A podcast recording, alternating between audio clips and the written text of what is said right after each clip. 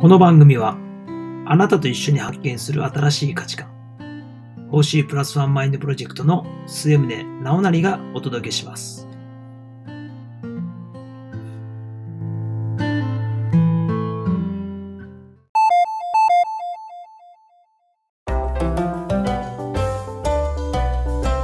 前回の続き。はい、ということで、まあ、前回はですね、日本の、まあ、学校教育現場の、まあ、問題点というか、まあ、僕が思う学校の、まあ、問題点をお話ししてきましたが、今回は、まあ、そうは言っても、悪いことではない日本の学校教育ということで、えーご紹介していきたいというふうに思います。まあ、あの僕自身がですね、えー現在、現役の高校教師ということで、やらせていただいてるんですけれども、まあ、あの一度僕あのニュージーランドのですね中学校の方に研修で1週間行くことがありましてでまあその時に、まあ、いろんなカルチャーショックを、え経験したことがあるんですけれども、まあ、中でもそのニュージーランドの、まあ、先生が言ってたんですけれども結局はそう海外の先生たちって結構こう完全分業制みたいなとこがあるみたいでまあ例えば、えーまあ、掃除なら掃除をする人がいたりとか、まあ、教科を教える先生は教科を教える先生、えーホームルームつまりクラス担任ですよね。クラス担任はクラス担任専門みたいな、えー感じでこうポジションごとに役割が明確に分かれててその責任の中で仕事をしていくと。なのであの日本みたいにこう一人の先生がめちゃくちゃいろんなことするっていうのはまあこう世界的に見てすごく珍しいことだということで、えー驚いてました。ニュージーランドの先生がですね。っていうまあ話を聞いて、えー聞いた中で、やっぱこう思い返すとですね、え現在日本の学校の先生っていうのはまあもう超人的な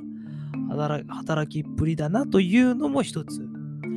僕は感じます。まず、えー学校の先生、まず朝来てですね、えーまあ、掃除をしてある先生方が結構いらっしゃいます。えーまあ、生徒が来るのをですね、清掃しながら、えーまあ、一人一人の生徒を迎え入れるということを毎日の日課にされてある先生方は結構いらっしゃるとは思うんですけれども、まあ、ああいうこう、校舎内の清掃であったり、まあ、完全ボランティアですよね。えーそれから、まあ、それが終わったら、えークラス担任の先生は朝のホームルームに行き、えー朝の伝達事項をして、え生徒とコミュニケーションを取った後ですね、えすぐ自分の教科の授業に走り、で、まあ、大体1日、まあ、平均してま4時間ぐらいですかね、えーの授業をこなした後にさらにまた帰り、えーホームルームで、えー生徒に伝達をすると。そしてまあ、一日の中でクラス担任としての仕事、教科としての仕事もさることながら、まあ、学校ってこういろんなことが起こるので、例えばこう生徒主導、生徒主導って言うんですけども、まあ生徒が何か問題行動を起こしたとかですね。あとはまあそれだけじゃなくて、ちょっとこう心の病で心を痛めてですね、思い悩む生徒に、生徒とのまコミュニケーションだったり、まあ、体調不良者が出たりとか、まあ、いろんなことが学校の中ってあるんですけど、まあ、それに対してしっかりこう対応していかないといけないと。えーまあ、メンタルケアだったりとか、えーそういったことも大事な日本の学校の先生の、まあ、仕事として、えー当てられている。で、まあ、休み時間は休み時間で、まあ、昼休み、えーまあ、生徒をこう放置するわけにはいかないのですので、えーまあ、しっかりこう教室を見てですね、えー生徒と一緒にご飯を、お食事をとって、えーコミュニケーションを取ったりなんかっていうことだってやります。で、まあ、この、まあ、人に学校の先生といっても、こう勉強だけのことではなくて、まあ、あらゆることを一人の先生がま担当している。これがまあ日本の学校教育の、えー、現場の、まあ、姿であるということは事実です。なので、まあ、すごく子育て的な要素が本当に日本の先生っていうのは、まあ、大きいんじゃないかというふうに感じています。で、まあ、その中でも、ちょっとこれやりすぎじゃないのって思うのがですね、まあ、よくあの、まあ、中学生とか高校生ってまあ失敗して、まあ、こう友達とトラブルを起こしたりとかっていうことが、まあ、あったりよくするんですけども、まあ、その時にまあ失敗した例えばトラブルを起こしてしまったあ、まあ、生徒に対して例えばこう謝り方とかですね怒られ方とかこう人との仲直りの仕方をこれ教えるっていうことがよくあるんですよね。まあ、もしかしたらそのリスナーの方の方の中にもですね、えー、当時学生の時にそういうトラブルを起こしてですね、まあ、先生たちからこう別室に呼ばれて、えー、なんか謝り方だったりとか、えー、の怒られ方だったりとか、仲直りの仕方だったりっていうのをこう教えてもらったっていう経験がある方いらっしゃるかもしれませんが、僕はね、ちょっとこれはさすがにやりすぎなんじゃないのっていうふうに思ったりするわけですよ。っていうのも、例えばそういう謝り方だったりとか怒られ方だったりとか仲直りの仕方って一人の価値観なので、まあ、どういうふうに感じてどういうふうに自分でこう自己表現していくかってやっぱ自分で考えて自分なりの答えっていうのを出すことってすごく大事だと思うんですよね。だそれをなんかこう教えてしまってこういうふうにしなきゃいけないみたいなくくりで行動を取らせるっていうのはまあ、つまりその生徒に対してま思考停止の状態にしてしまうということがありそうだなと僕は思うわけです。僕はですね。まあ、これが、まあ、この考えがまあいいか悪いかっていうことではなくて、まあ、僕はそういうこう謝り方とか怒られ方とか仲直りの仕方っていうのは、ま、教えるべきではないかなというふうに思うことが多々あります。まあ、ただね、あのー、これもあの海外の人から聞いたんですけど、まあ、その海外って割とこう、あっさりドライなとこがあってですね、例えば失敗した子に対して、まあ、そういう謝り方だったりとか、まあ、こういうふうに怒られるとか、まあ、怒られるじゃないですけど、怒られ方とかですね、まあ、友達の仲直りの仕方とかっていうのを教えることはないんだと。まあ、それこそ自分で考えさせるんだけども、まあ、再三こう注意した挙句ですね、何度もこう同じトラブルを繰り返すような子に対しては、あの、もう手を差し伸べるんじゃなくて、もう切ると。ファイヤーですよね。まあ、つまり、首、えー、学校を辞めさせたりとかですね、まあ、こう、別のカリキュラムをさせたりとかっていうことがよく、まあ、あるみたいです。まあ、それはそれでちょっとね、冷たいとこもあると思うんで、まあ、それもどうかなと。それをそのままこう日本に導入するわけにはいかないとは思うんですけれども、まあ、やっぱり日本人の良さって和を大切にするっていう部分はあるから、良くも悪くもですね。だからなかなかこう人を見放したりとか、えー、人をこう、裏切ったりとかっていうことに対する、まあ、意識っていうのは他の海外に、外国に、海外に比べるとすごく高いのかなというふうに思ったりはしますけど、ちょっと行き過ぎるところもあるというのが、これ日本人の一つ特徴なのかなというふうにも思います。それからですね、えー、まあこれちょっと学校じゃないんですけど、僕があのかつてベトナムに一人でこう旅行した時に、まあ、ゲストハウスに泊まったんですよね。で、まあそのゲストハウスなんですけど、まあ一応ほら、あの旅行客を招いてこうサービス業じゃないですか。だからこうサービスが仕事なので、まあそれなりの接客とか、まあ、環境整備とかが施されていて、えー、いいように感じるんですけど、ただですね、えーまあ、そのゲストハウスの入り口があるんですけど、そこにまあサンダルがあるわけですよね。ただそのサンダルの置かれ方がもうひどい。もういこい、なんて言うんですか？こう、無造作に置かれたサンダルがこう山積みになってるっていうね。だから揃ってないんですよ。結局その海外、外国の方々って、あんまりこう、並べるとか、綺麗に揃えるとかっていう意識があまりなくて、やっぱりそういった面から日本の学校教育を見ると、結構ほら、日本人ってそういう並べたりとか、整理整頓っていうところは細かく、ま、指導するし、まあ、意識をそこら辺は強く持つと。いうところが、そういう、えー、民族性的なことはあるわけで、まあ、これもやっぱりその学校教育の一つの成果じゃないかというふうに僕は思っていて、えー、まあ、学校の先生たちが清掃の仕方だったりとか、まあ、机を並べるだったり、えー、荷物の整理整頓をの大切さを伝えたりとかっていうことを、まあ、小学生のうちからしっかり、ま教ええー、てくださっている、まあ、おかげでね、えー、そういうアイデンティティっていうか、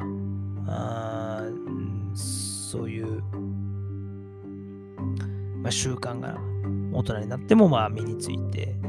えー、いるんじゃないかなというふうに思ったりします。あのサッカー日本代表があの一回話題になったと思うんですけど、あの結局、ほら、スポーツ選手なんかもこうロッカー用意されるんですけど、その自分たちが使った後って片付けないらしいんですよね。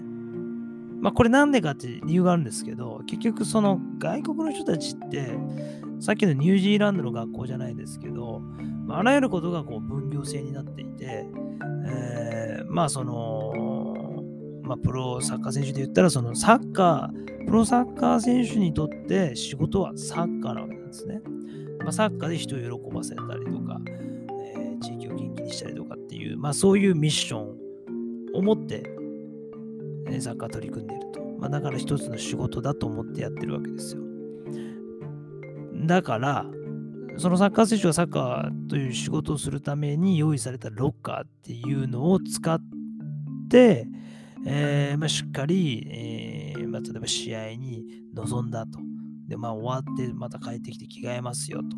なったその時に、じゃあその自分たちが使った後の、まあ、ロッカーを、ま、清掃するというのは、それはもう違うと。自分たちの役割ではないので、えー、ここの掃除をする人たちにすることが役割の人たちにまだ任せるみたいな、まあ、感覚みたいで、結局こう使った後は、まあ、割と使いっぱなしだと。だけどそれは、えー、結局そのそのロッカーを使ったサッカー選手からすると、まあ、自分たちが、えー、そこの清掃してしまうとそこのロッカーの清掃をするという仕事を持っている人たちに仕事を奪う形になるので、まあ、逆に失礼だと。だから、まあ、清掃してないんだという、ま、理由があるわけです、一応。まあ、それを聞くと、まあ確かに納得は、まあ、できるんですけど、ただね、やっぱりこう、日本人の感覚からすると、まあ、自分たちが使ったっていうのは、まあ、綺麗に、こう、整えて、まあ、出ていくと。まあ、立つと類、あと濁さずという、まあ、言葉があるように、まあ、そういったまあ意識や習慣っていうのはやっぱり日本人が持っている。まあ、それはどこから来てるかというと、まあ、やっぱり僕はまあ小中のまあ義務教育の学校現場で身につけたまあ意識かなというふうに思ったりします。まあ、なので、日本の学校まあ割ときれいに整理整頓されてますし、えー、まあ清潔感がありますよね、やっぱり。うん、使ったものはしっかり元に戻しましょうっていう呼びかけは、まあ、その中にはやらないやつもいますけど、えー、まあ、大概のこう生徒はそういうのを答えてね、必要性を感じてやってくれてるわけですよ。まあ、これもまた一つ、日本の学校のすごいところだと僕は思ってます。で、まあ最後にですね、えー、日本の学校のここがすごい。まあこれ一番なんじゃないですかね。まあでも最近これちょっと問題になってますけど、やっぱりこう学校の先生の業務時間、業務内容の量、これがもう多忙な業務をこなしている学校の先生。もうこれはね、もうすごいですよ。ほとんどが、まあ、ただ働きちゃダメですけど、まあ、残業してもね、残業手当が出るわけでもないし、まあ、ただやらないと、まあ、生徒にしわ寄せがいくということで、うんまあ、やっぱりこう、朝早くから夜遅くまで、まあ、頑張る先生っていうのは、まあ、非常に多く、えー、いたなという印象ではあります。でしかも、この多忙な業務に、文句も言わずにですね、まあ、コツコツコツコツ生徒のためにということで、まあ、やっているそういう先生の姿、こういうのをね、もっとね、前面に出した方がいいんじゃないかなと思いますよ。なんかこう、ブラック校則がとか、学校教育がこうブラック部活だとか、なんかブラック、ブラック、ブラック、ブラックとか言ってますけど、いや、そうじゃなくてさ、もっとすごく頑張ってる人もいて、そして、まあ、それに対してプライドを持ってる人もいるんだっていうのをもっと報道しないと、今学校現場のネガティブな部分ばっかりこう報道するもんだから、まあ、それを見た生徒がやっぱり勘違いするわけですよね。だからそういう勘違いさせるような、そういった報道をしている、まあ、やっぱテレビ局だったりとか、まあ、メディアは、まあ、僕はちょっとあんまり、あのー、賛同できないかなと、えー、いうふうには思います。実際大変なんですよ、学校の先生って本当に。やることもなんか尽きないし、それこそまあ保護者との関係を築くためにこう連絡取り合ったりとかっていうのもありますし、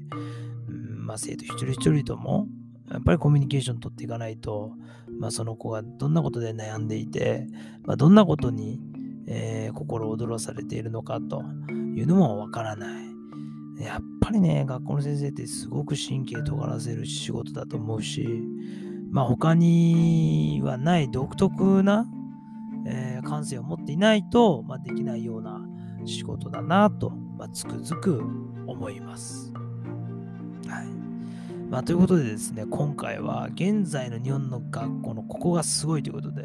まあ、日本の学校の先生のすごいところ、ここまでやるかっていう、えー、ことを皆さんに、えー、少しだけ、ほんの一部ですよ。もっともっとすごいですから。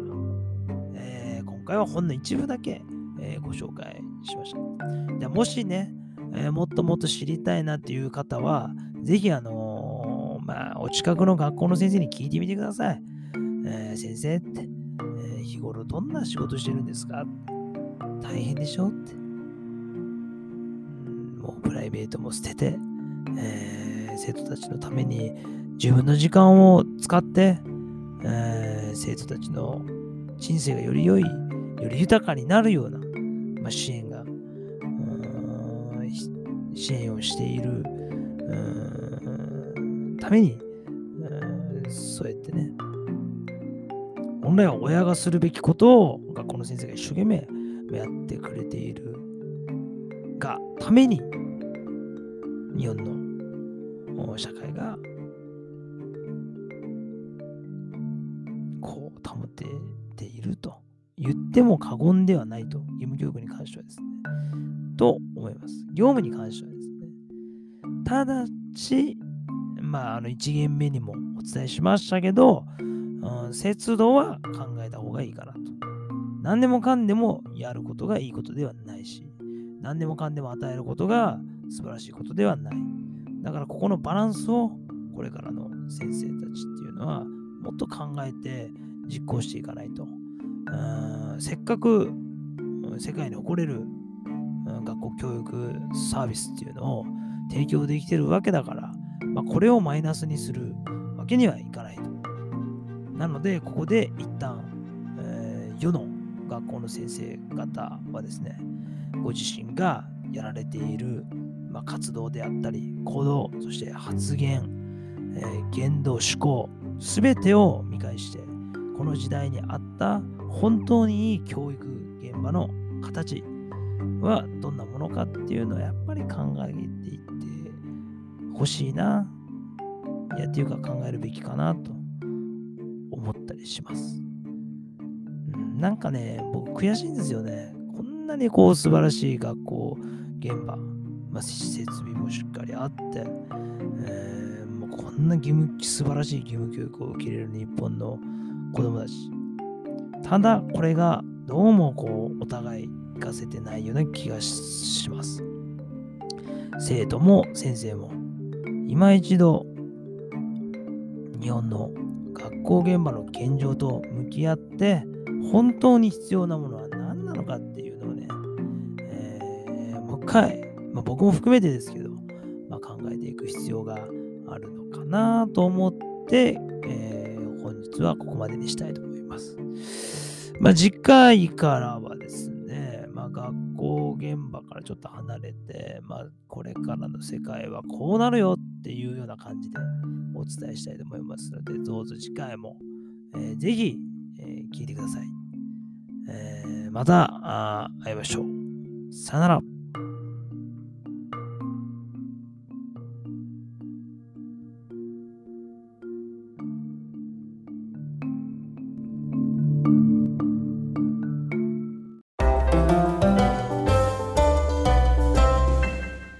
次回に続く。